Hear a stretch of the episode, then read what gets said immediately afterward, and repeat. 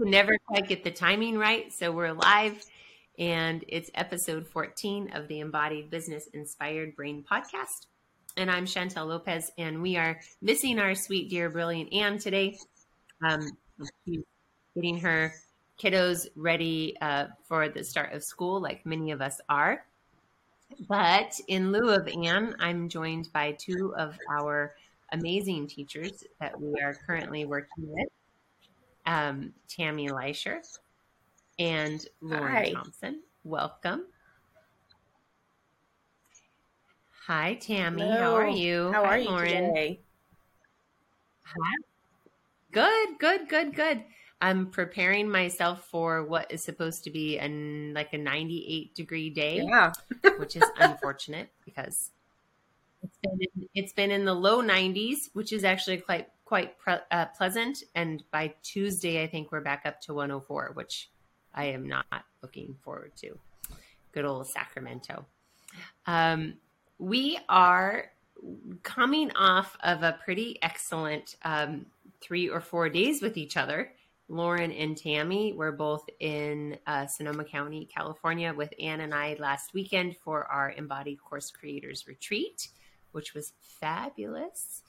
Um, and we had so many, well, from my perspective, so many really um, wonderful insights and breakthroughs in some of the things that I felt kind of um, surprised by, which is a great experience, right? To be surprised by the work and how it evolves. And so, one of the reasons we are here talking with both of you is to kind of dive into this experience that you've had working with transformative educational design and what the heck that even means. We're going to um, be sharing a little bit of where both of you are starting from or where you were before you entered into the work with Anne and I, and then just how it's changed the work that you're doing, both um, from a teaching perspective, building your businesses, and then from a personal perspective. Um, so, welcome and thank you again for being here. Um, it looks like we've got like a slight little laggy delay with Tammy, so so bear with us if we have any you know kind of weird pauses. Um, and I think we'll start. I would love for you both to introduce yourselves to this beautiful community. Um, Lauren, would you start? Tell us a little bit about where you are and what's your jam right now, what you're up to. Yeah. Um, so my name's Lauren Thompson, and I am in Olympia, Washington but I am new to the area. I I just got here from Kansas City, and my studio, um, Thrive, is still in Kansas City. So I'm kind of in two places at once a lot a lot of the time. Um, but right now, I'm really working on a 12 week postpartum course that um, has a little more bite to it than a lot of the postpartum courses on the market right now. And that course is for building into a larger set of courses um, for women and times of transitions. Um, so those are the those are my big projects right now. I am so uh, curious for you to share more about what you mean when you say it has a little bit more bite to it. So uh, yeah. let's put a let's put a pin in that because yeah. I, am excited to hear what that means for you and um, if that's a I don't think it's a new perspective for you because what I know of you is that you are deep and you are feisty, you are fierce, and you get straight to the point. So, um, but I, am I'm, I'm looking forward to kind of lifting that up a little bit for folks. Um, thank you again for spending yeah. more time with me. oh, good. Lauren, Lauren and I actually even drove to and from the Sacramento airport together and had some really uh, titillating conversations. Um, pretty unforgettable. So I'm grateful that you're willing to be with me even more. so one of the things that we we love to do to start the podcast uh, outside of technical difficulty management um, is real life riff. What's in process? What's in progress? Um, so for me after the um, retreat so we did this really cool thing which was super simple almost kind of rudimentary um, where we pulled value cards every day and i thought that was a really interesting um, you know that kind of work it just to bring it to light in a consistent way over and over again i find really um, grounding and steadying. And and Anne and I both had this really interesting experience on day one. And I think I shared this kind of tongue in cheek, maybe on the last day with you, Lauren, and everybody. Is that on the first day Me. somebody pulled risk taking? that was you, okay? and I remember thinking, right as you're like standing there, everybody picks a card, and then everybody reads the card, and then the uh, the objective was um, and I shared this on my Facebook page, I think yesterday, is you categorize the the value as like matters most, matters a little, or some, or not, doesn't really radar. It's not on your radar at all. And I immediately felt in my body that risk taking was something that I consistently, deliberately, consciously engage in. Um, not like uh, outside of motorcycling, we won't get into that, but I, I I'm pretty physically risk averse. Like I don't like, you know, I I don't ski and I don't snowboard and I don't want to like do things that are going to hurt my body. Although some of you would argue that motorcycling is, you know, a thing that would. but I do recognize that one of the qualities in my life and in my work that has produced the greatest results is really moving into things that are uncomfortable. And in my mind, that's a form of risk taking. And what I found really interesting as you all, you know, went around and shared your values was that no nobody was like risk taking was not a thing. It was either not on the radar or a few of you said, I would like to improve my ability to take risks. And then later, Anne and I were discussing how interesting it was because she and I both resonate very deeply with being risk takers. And so this is what I'm thinking about right now. This is what's in process for me. The the tremendous growth that happened in the 3 days we were all together again was was surprising, delightful and surprising to me. And I began to think about the reward that comes from taking that kind of passionate, joyful risk, right? Like not throwing yourself into a snake pit or anything like that, but but really taking kind of inspired, deliberate action and risk. Um, and that a lot of times people are risk averse and they don't even know why. They're letting things, old fears or old limitations or stories um, or past experiences hold them back from from really stepping into the the kind of risk taking that actually will allow them to make more money, will allow them to um, you know put their work out there in a larger way and so what i'm really thinking a lot about this week is the different ways in which we can hold space for taking risks and kind of doing like a risk assessment right? And there's a big nervous system piece in this which is noticing how our bodies respond to um, feeling at risk or not safe and then and then what kind of assessing whether or not that's an accurate lack of safety or not. So uh, you're going to see a lot of that from me in the next couple of days. Um, and especially as we're going into our new cohort for the ECC 12 week program um, in September. I'm, I'm kind of fascinated right now by what it means to take risk and how people are doing it or not doing it and why. Um, and then linking that back to the nervous system. So that's kind of what's in process for me.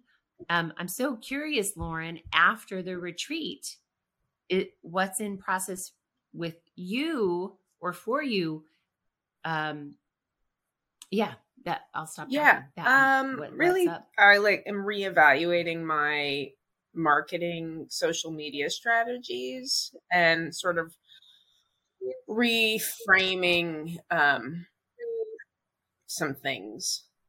Because I can't ever I've gotten a lot of feedback in my life that I'm really good at marketing even though that's never anything I intended to be good at, or I can't really say I'm like an I know anything. I think my expertise is on is my background's with counseling, so it's that like connection with other people and understanding people at that level. I think that lends itself well to marketing, and that that's what's coming out. But the part of marketing about like mm-hmm. getting your your product out there that has always been difficult for me. So I've um, I've always had to reframe things, and especially after the retreat, I've yeah, I've just realized I need to I need to be on a base level. I just need to be more active. Um, I need to really share my process with people and um, mm. that that is sharing the product in some sense. Yes. Yes. So I'm really curious um, about how what feels different about selling your product versus what you typically are selling, mm-hmm. which is your service, your studio, your teaching offers. Like, talk a little bit about what it feels like the difference is. Um, well, it kind of goes back and forth between which one feels better. I mean, selling services at the studio, it's like a more traditional, at this point, anyways, it's a more traditional product. Like people are aware of that context. And so there's some comfort mm-hmm. in in that in going into that. But mm-hmm. on the same token, if I really get into having to sell that stuff, that that is the icky, saley, just like I hate it. I that's like the like the used carsman sales feel, and I um I hate I hate yeah. it so much. um, but I would say with yeah. the new yeah. programs, it's it's not a traditional product, or like I don't know, people don't even realize that the, these kind of products exist out there. I think the majority of the public. So it's kind of well, for, for movement specifically, right? Not just education, because people are pretty familiar at this point that there's education available online. Yeah. But I would imagine that part of people are as aware that education is, exists online that's like a deep dive long like a long term deep dive of something that they could get into that's like really personalized if that makes sense mm-hmm. Mm-hmm. Mm-hmm. yes and yes. there we say transformative Absolutely. right yes. so so here's here's what i hear you saying and i think this is uh, what i have heard other teachers say and it probably resonates with many of you which is in your studio when you're quote unquote selling your teaching, whether whatever your context is, if you own a commercial studio, home studio, or you work for other people, you really don't have to sell much at all. Right? You're not really like a lot of the work or a lot of this the the selling, the purchasing happens right. automatically or by referral. And when right. you get that referral engine going, it's pretty self-sustaining unless you're making a new offer, you're changing things, you're doing something special. But in this realm, you really are having to start from scratch. Like you actually have to sell the thing, right? You have to talk about it, you have to connect, you have to educate.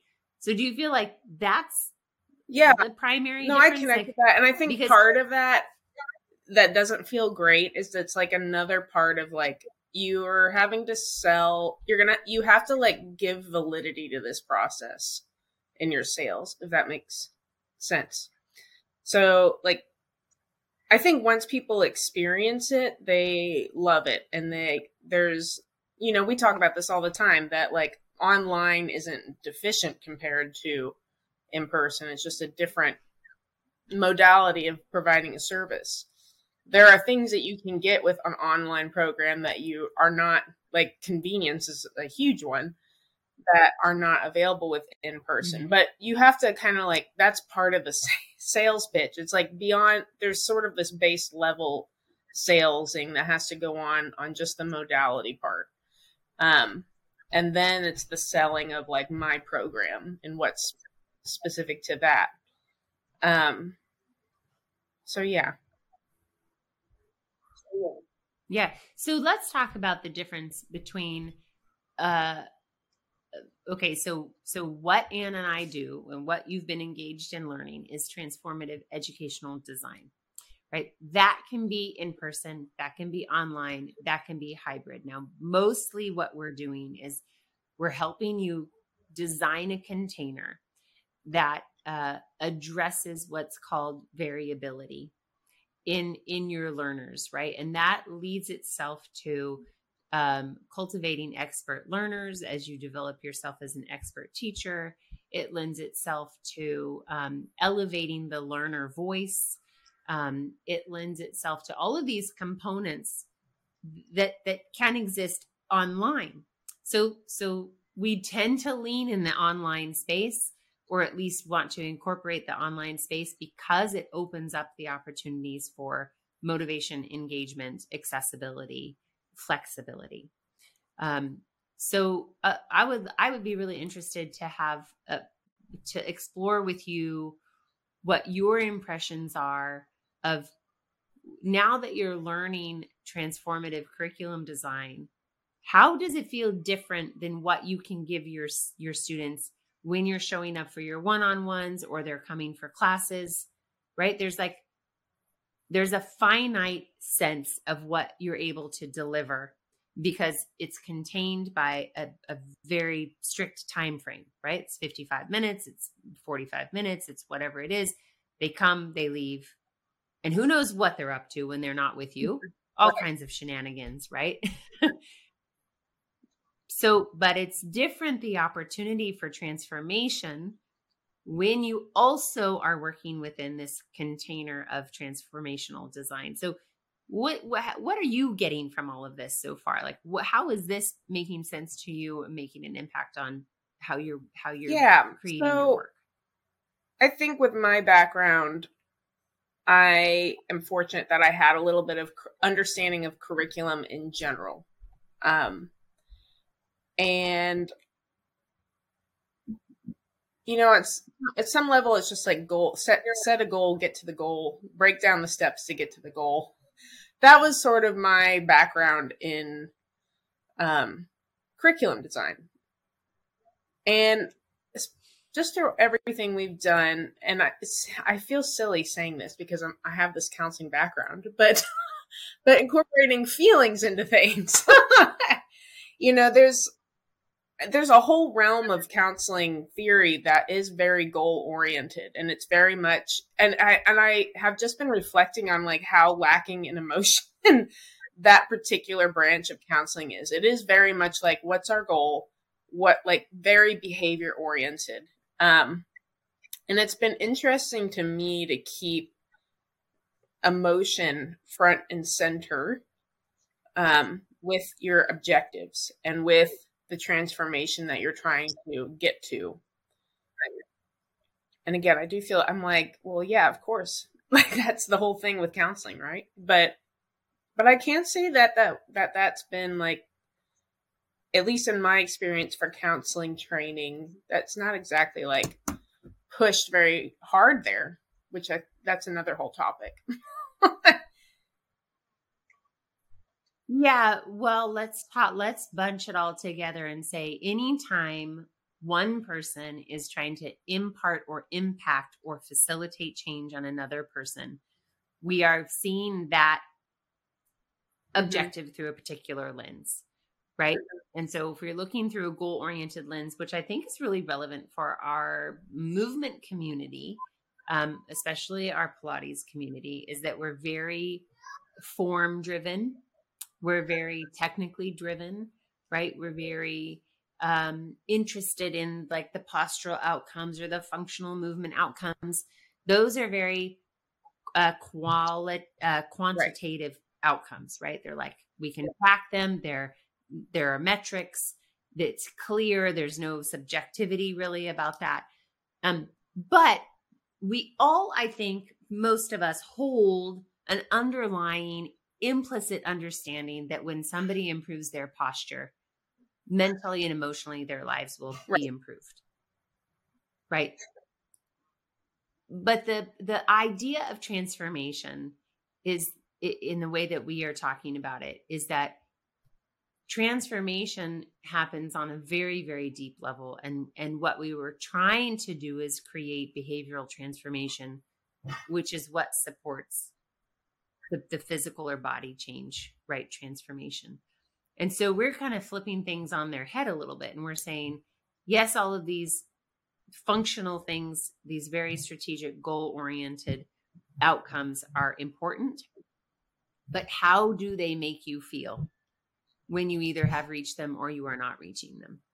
Right. And so it's it's about kind of um, because what we know from brain science and from universal design for learning uh, which is the educational design model that we use which is based in neuroscience is that the brain really wants to know why we're doing a thing. And as human beings we are emotional right? We are emotional beings. And if we ignore the emotional implications of why our motivation tends to be short-lived and shallow so that's the and and a lot of this work is designed is based in humanistic psychology, which is Carl Rogers, as you know, um, and even goes beyond student-centered teaching to something you know that uh, people like Vanessa Rodriguez has they've been talking about you know all of the different brain perspectives, all the different ways of learning, both cognitive and emotional, social, um, etc. And so really what we're doing is we're saying there's more we're bringing to the surface the implications of reaching the goal.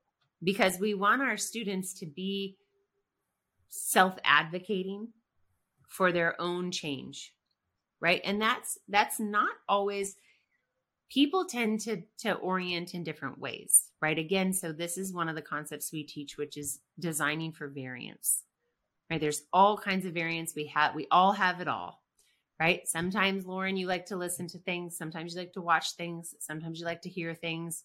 Sometimes you like to move. Sometimes you don't like to move. Sometimes it's beneficial for you to be strictly goal, oriented. And sometimes you're driven by emotional experiences.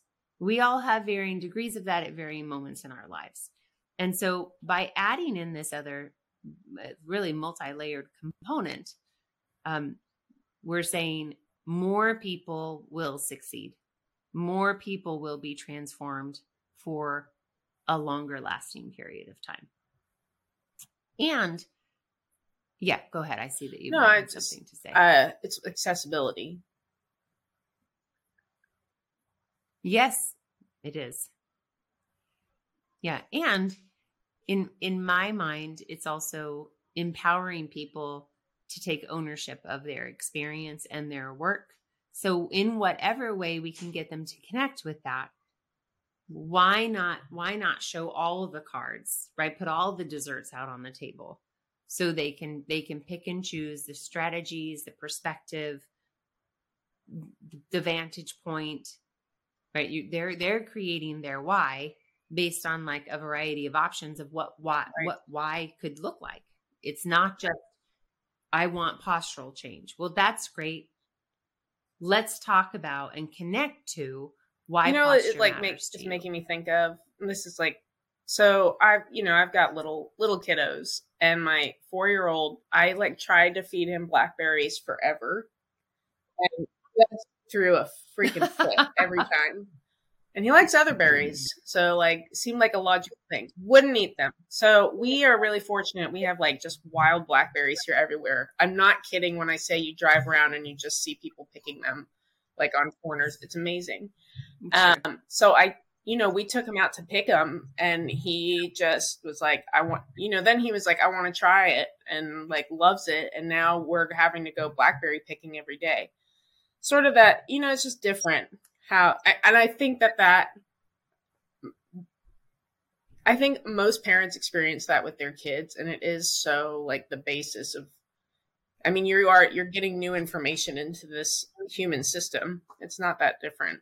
But once they're respond once they're like yeah. more involved in it part of it responsible for it suddenly it becomes more appealing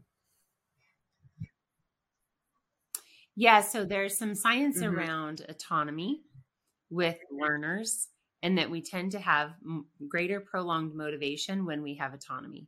So your son's ability to choose how he enters into a relationship with blackberries was yes. really important. It, it was really important, and I love that example because it it it, it simplifies the whole thing. But that's all we it's human nature it's the way the brain works to want to have that kind of autonomy have that kind of choice we may not even know it but when we have it then we can decide we can be in choice about how we are intaking whether it's our own food or our relationships, our, you know, interpersonal interactions or taking in new information. Um, oh, shoot, there was something else I was thinking um, about choice. Okay, so let's talk. Let's talk about um, how this has. What kind of impact has this work had on, like what what how you're shifting your marketing now? Because uh, let me preface that question a little bit. Because what I see is that when you tap into how a thing feels, you actually get this lovely little bypass where you don't have to convince anybody of of like you get to not have to educate them all the way right. on what the thing is. Right? It's like because it's so compelling from an emotional perspective, from a deep personal change perspective, that people are raising their hands, whether or not they know how it's happening or how it's organized. And as teachers, I think, and I, you noticed this in the retreat this weekend, that we're compelled to share the how. We think it's the how that's going to sell the thing. It's right. not. If, if the if the why and the outcome is compelling enough and it has to be emotional it has to be base need driven right it has to be something that connects with the clientele the audience the students that you're serving the how becomes really unimportant yeah i mean i think i said in the retreat like my past experience of like hey i made a bunch of videos and readings for you you want it like yeah.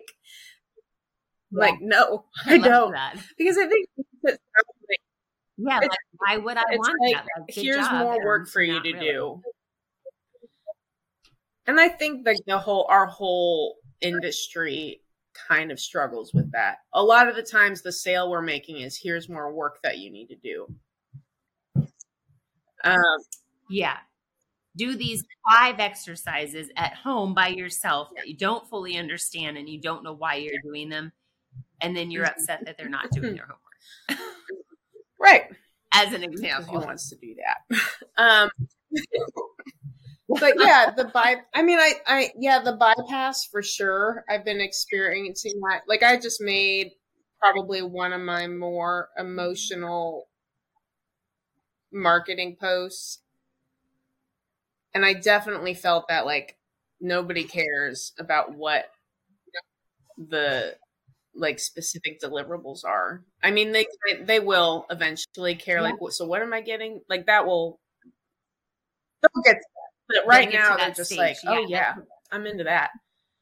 But I do think it's like also, I think part of the reason we focus on the like, you know, the what versus the or the how instead of the why is because it's much safer from my perspective, like from me as the person having to, you know, when I have to tap into the emotional side and then put it out there, like that's very, very vulnerable place to sell from. Um, absolutely. And that gets into the nervous system work because I have to really set myself up to be, to not go into avoidant behaviors once that starts kicking in and just reminding myself that I might be afraid, but I'm totally safe. I'm fine.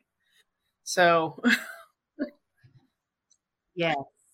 Yes, and isn't that a beautiful uh juxtaposition to hold because it is actually also a, as a as a body change expert, which is what you are, what you do for your students all the time is you create an environment for them to say this is frightening, this feels scary but I'm actually safe. Hi, Tammy.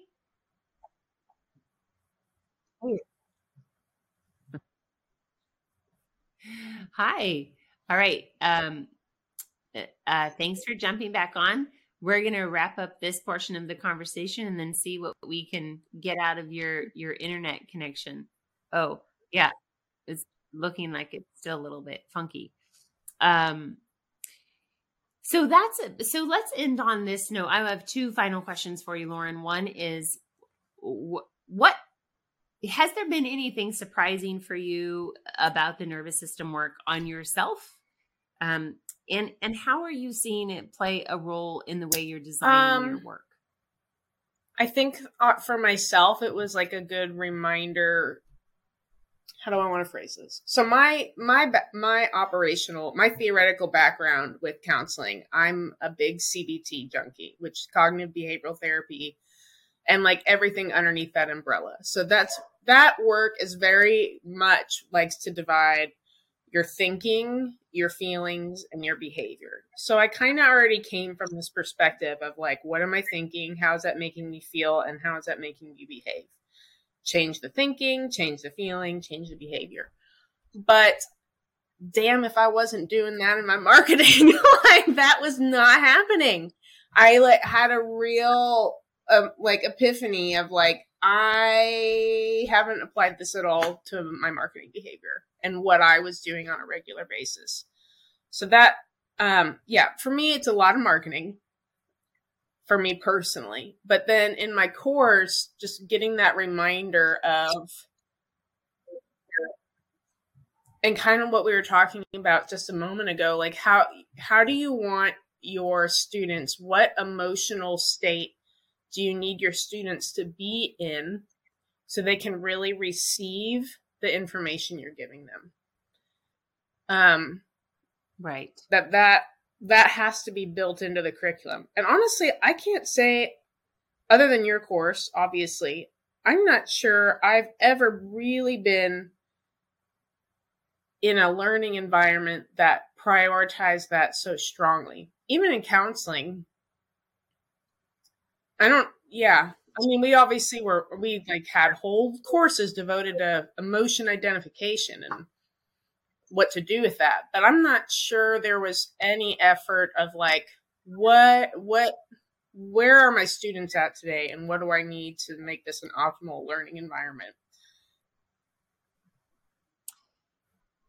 Yeah, that is fascinating. And and what's so interesting is I wonder if if for you you can see that that thinking feeling and behaving are not the same as the the nervous system state directs the thinking which then couples together for the feeling and then creates behavior. Like it's not just the thinking that drives the feeling that drives the behavior it, it's something so much deeper and unconscious. Yeah, getting into some of that it, sort of like it, uh, primal emotional reaction stuff.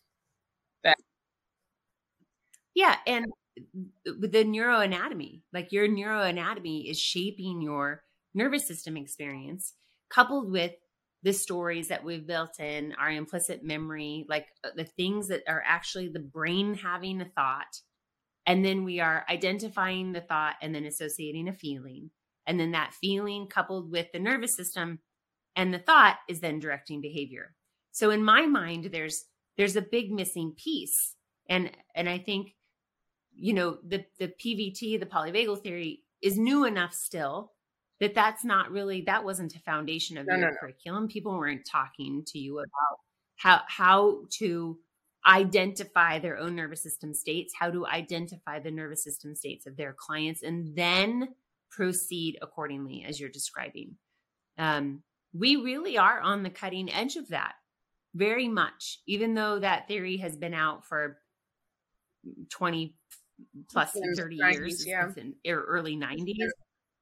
Yeah, we're still figuring out one, it's evolving, it's emergent, which, you know, all new knowledge is well, all knowledge, I hope. Um, and but we're really figuring out how does it apply to our human experience? How does it apply to therapy? How to emotional, you know, trauma? How does it apply also to then body experience, which is really our realm, right? That embodied experience.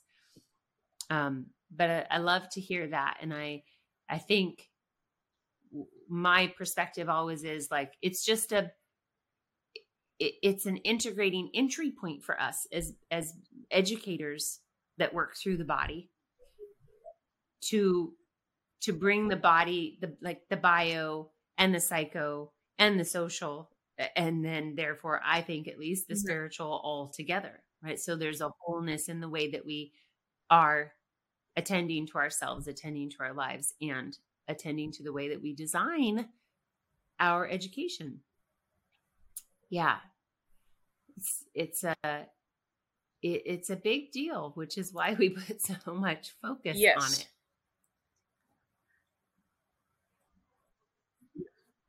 So it looks like uh, Tammy um, uh, dropped off again. I think she's just having lots of challenges with her internet connection. We will definitely scoop her up on another occasion and see if we have better luck. Um, what what else is on your mind around being exposed to this work, um, Lauren, that you are interested in sharing? Give me a moment. um, yeah.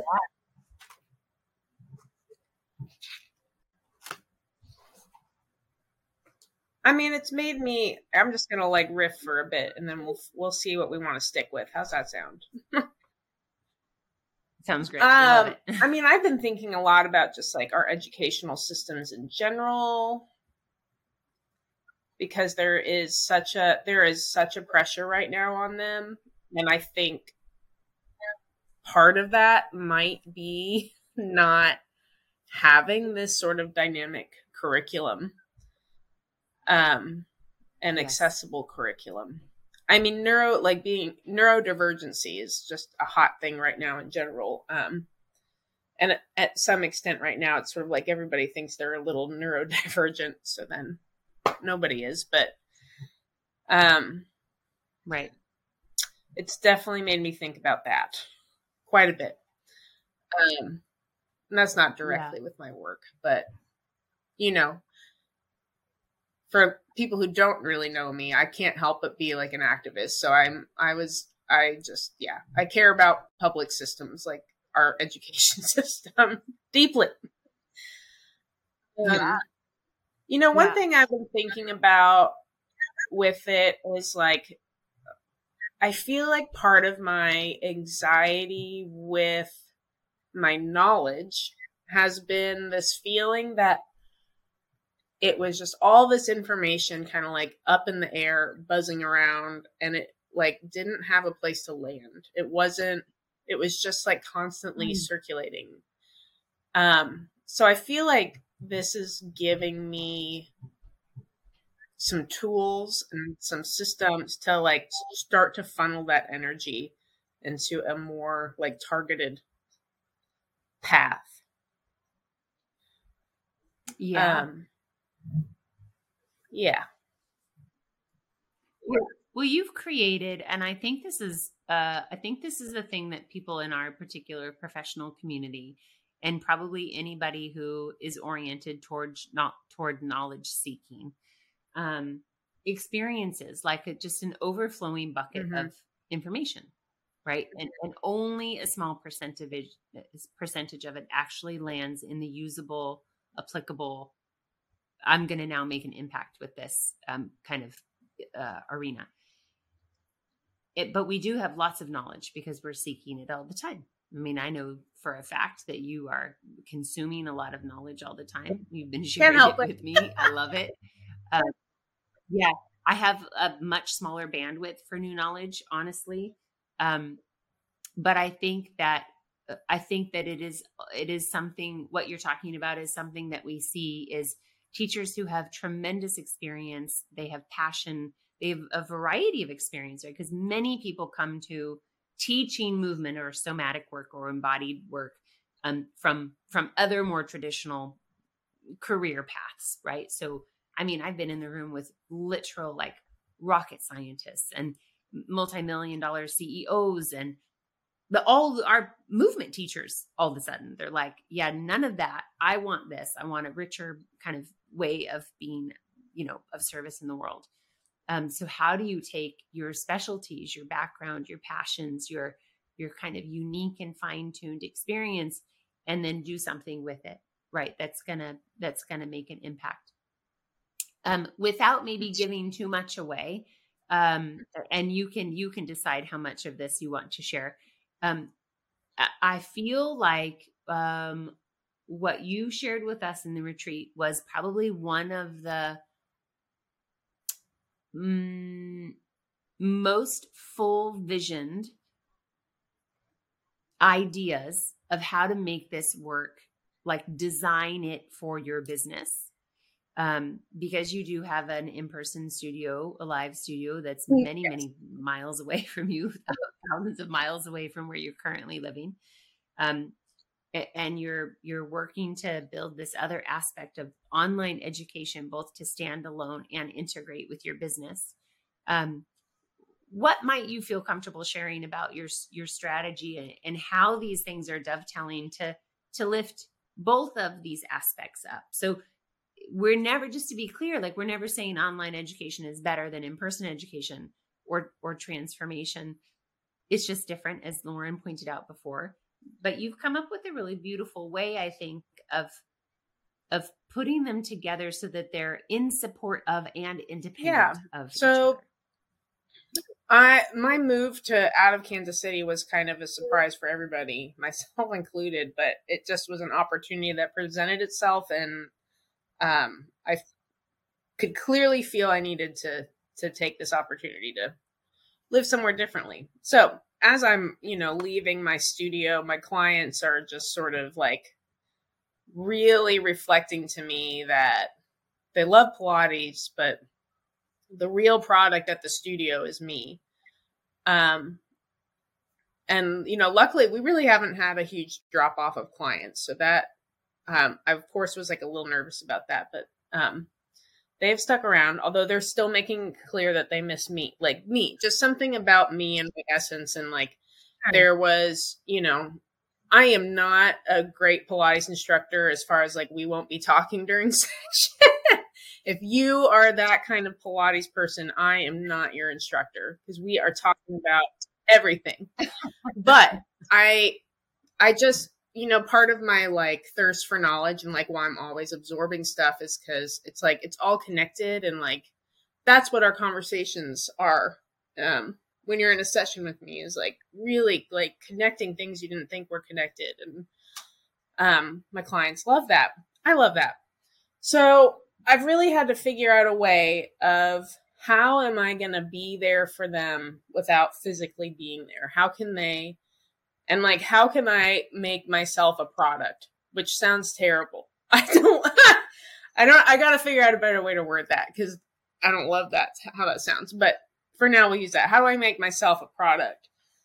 Um, so really, I'm just developing, you know, kind of like what I talked about today. I'm, I'm working on a postpartum class that's part of a larger offering of classes for women in transition times. And I'm kind of setting up that model, like a bunch of classes underneath a theme. And I'm doing that a few different times on different themes. Um, and then I'll be offering my clients the opportunity to really pick and choose over the course of a year which class they would like to be involved in.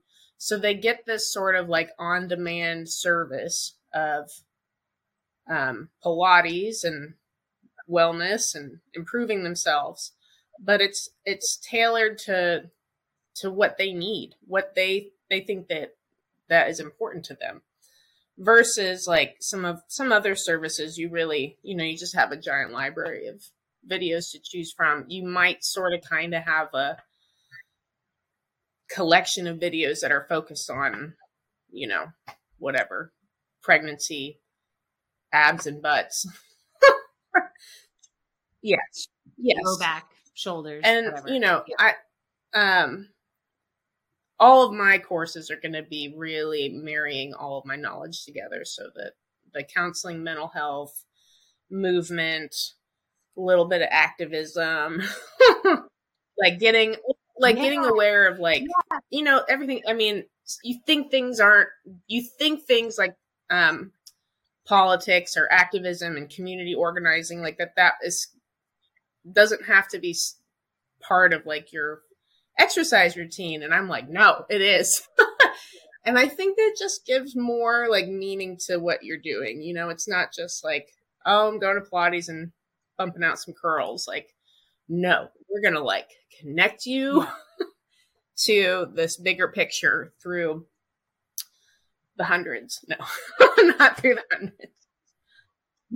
Well, I mean, what you're talking about is a very integrative approach to being. You know, it's not just so so here you are, your clients like all of us are saying you're the gem, you're the reason.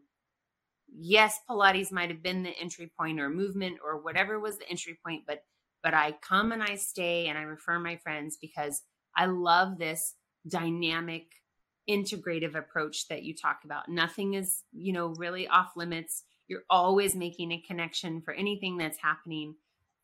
And and it's not that you're trying to make yourself a product, you're trying to uh, give your students access to you no matter where they right. are in the world. Right? Which is the beautiful beautiful way in which transformative educational design allows you to not only do that but do that in a way specifically for you, Lauren, and I think for many of us who have this desire to teach more holistically, right? It's like it changes the container. And I always talk about it as like it's a container of curiosity, right? We get to we get to say here are the possibilities and then you as the learner the expert learner because i'm i'm cultivating that in you through the design of my programming can now choose what of these connections you're ready for and when and i'm going to support you. Um it, and i also love this aspect of the the customization. And in each of your programs in these three areas they're not just classes. You kept saying yes. classes and i i, I want to clarify that they're not classes. They're 12 week transformative yes. programs that are highly they, they, that change behavior. They not just change the body, but they change behavior. And that again is in the design. That is not a syllabus. That's not, I love this phrase that you used um, last weekend. It's mm-hmm. not the bits and cogs. It's the, it's the understanding of what lies beneath and how is this work impacting all of these different areas of your life. And then the other thing I wanted to kind of lift up um, for folks is that this allows you to give yourself to your students to keep the brand alive of your studio, but it also allows them to to go deeper with the teachers yeah. at your studio, right? They they have this yes. option now of like getting everything that they want in person and you accessibility, flexibility, and the deep work. What did you say? It has a little, more bite to it. Bite. Yes. yeah. Um, uh, say just say well, what you mean by that. Like, have we already talked no, about that? I mean, specifically with the postpartum thing. I mean, I think a lot of things around pregnancy are very nice. Um, very nice. yeah. yeah. Very soft and, and rosy and not even that. I mean, this is not the best example, but it's one I come to a lot. So in um Handmaid's Tale, there's this scene. I have not worked my way mm-hmm. all the way through that, but I think it's in the first season. There's this scene where um I can't even remember what everybody's names are, but like the um the the women in teal are like giving birth and then there's like the actual woman giving birth. Do you know what scene I'm talking about? Like at the beginning. Well, so like there's this the woman in teal, she's giving birth and there's like a harp and there's soft pillows and it's like very breathe and ah and just feel and it's that. It's very nice. Like and then there's like the room where like the real deal's happening and it's just raw and guttural and like just there. And I feel like so much pre and postnatal offerings are that teal woman room and maybe that's because I'm a white woman and mm-hmm. that's like what I'm getting served as a white woman. I think there's probably an element to that. But it's such a lie. like it's just it's such a lie and it doesn't really honor the depth of the experience that women are experiencing giving birth. And it just kind of like discredits the power behind that experience in the first place. I mean, I keep telling my husband, like, you don't get to like walk up to the gates of life and like come back like as the same person you were before. Like it's it gets intense. it's it's a bit much. that's the bite. Um, yeah. It's that, and then you know my activism bit really, you know, I think it's um, how do I want to say this so I don't. I think it's important for moms to do their job well not just for our children, but for ourselves and how we want to shape what being a woman is for future generations. Mm. And I feel like a lot of times that like yeah. it's important that moms do their job well. Mm-hmm. That statement usually doesn't care at all about the mom. Yeah. Yeah. God, I love you so much. I want to just I want to say something because I think it's important um, uh, and I wonder, I wonder, will you be talking at all about white privilege and the experience of people of color versus yes. or women of color versus of course, white yeah, women, white absolutely. bodies? I yeah, I like yeah. There's a couple books that I'm referencing in it and just talking about that and um that. Yeah, I think that's so deeply valuable. Yeah, so deeply valuable um yeah the way we perceive what it should be what's the what's the white version of you know pregnancy and delivery um and just just because it's right here on my coffee table if you have not read this the trouble with white women this is an excellent excellent book if you're doing your you know racial equality work for yourself and you are a person a white body and orient as a yep. female. This is really powerful, powerful stuff. Um, I think probably dovetails really well with the work that you're doing. Um, Lauren, I am so grateful for yet another really rich, inspiring conversation with you, and so excited to continue to support you in developing your work, both in the online digital space and to bring it to your your beautiful studio in Kansas City. Um, and the world is really lucky to have you. you. Right back at you. yeah. Um, thank you. Um, we will make sure that you share anything about your work, your studio, yourself that you'd like to in the comments in the Facebook group. And then um, we'll make sure that that information gets into the show notes for the podcast. So if there is a way for people to reach out to you, um, if they want to ask you questions or if you're open to that, please just put that in the comments in the Facebook group.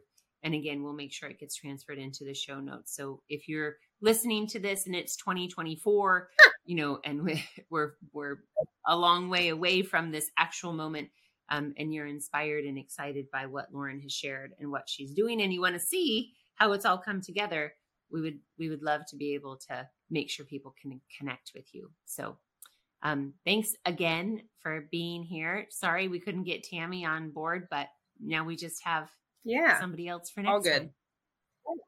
All right. Awesome, Lauren. Thanks so much and have a really you wonderful too. Thursday. All right. Bye bye.